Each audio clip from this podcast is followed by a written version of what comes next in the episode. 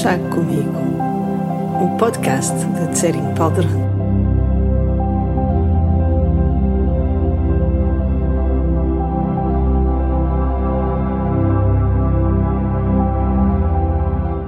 Estes episódios de podcast são chávenas de chá que eu partilho com os meus amigos, as pessoas que se conectam comigo e com a minha maneira de explicar o Dharma, com o meu entusiasmo pela vida com os meus momentos de insustentável ternura.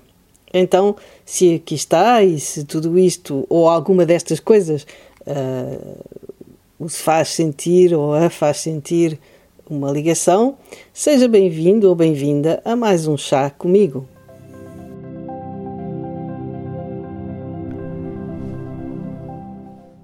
As coisas mais poderosas não são necessariamente as maiores.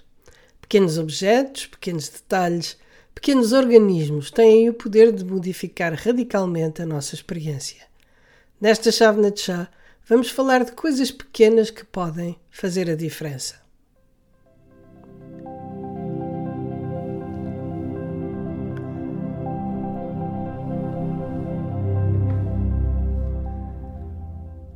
Temos tendência para pensar que o impacto das coisas tem a ver com o seu tamanho ou potência Vemos o efeito devastador de um tornado, de um incêndio ou de um tsunami e ficamos pasmados diante da força dos elementos que às vezes pensamos poder controlar.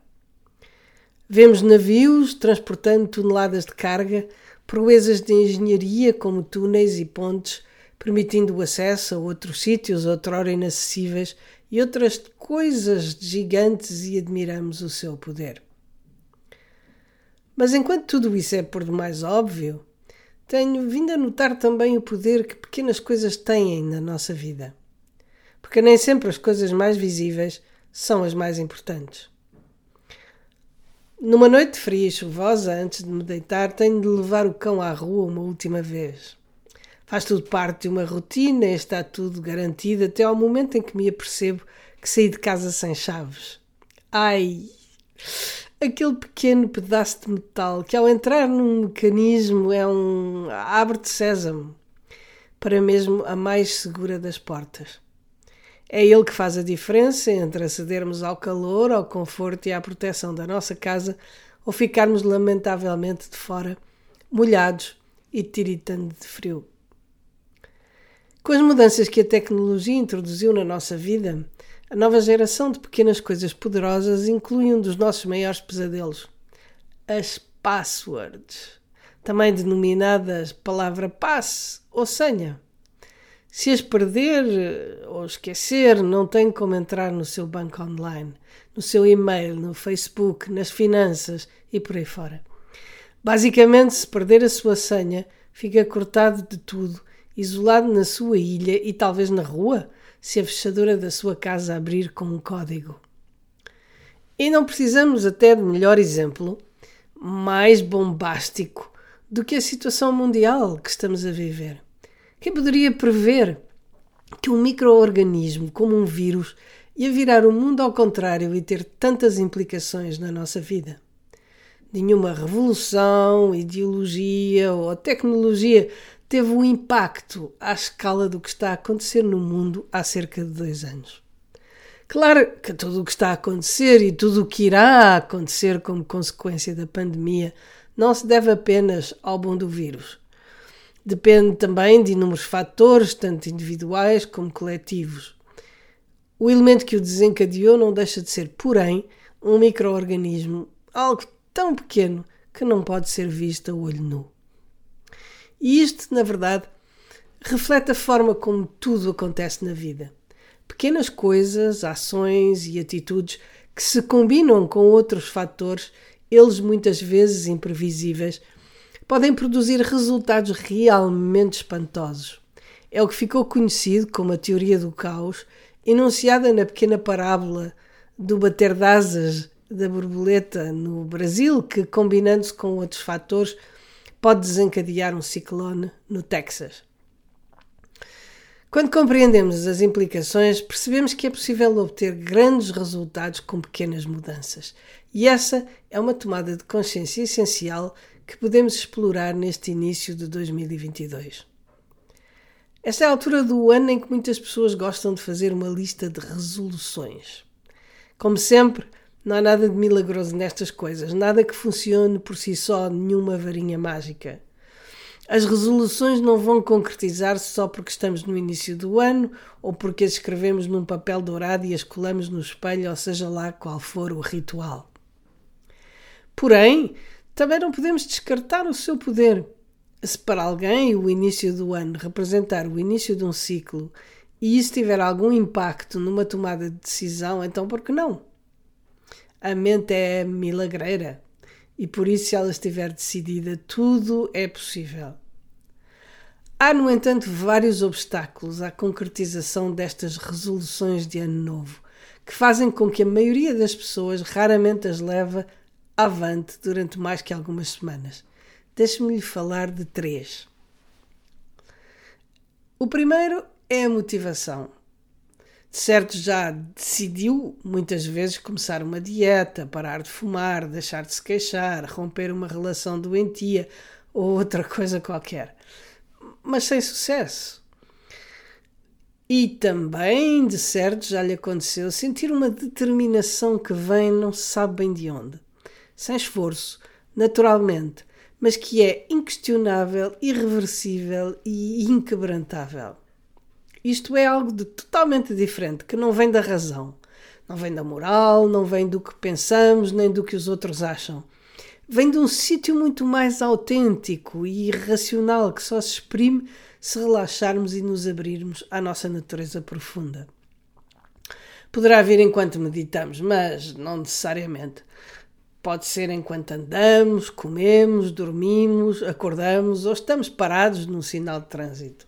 É ao mesmo tempo sagrado e totalmente banal, mas irrefutável e sem recurso. É um clique que não se explica e que nos põe em movimento. O segundo obstáculo é a constância. Mesmo quando uma destas decisões surge na sua frescura e com todo o seu poder transformador, não é evidente conseguir manter ativa a magia daquele momento durante dias, semanas ou meses. Os inúmeros afazeres, responsabilidades e solicitações distraem-nos, enfraquecem-nos e alteram o curso da nossa ação. Por isso também não existe varinha mágica para isto.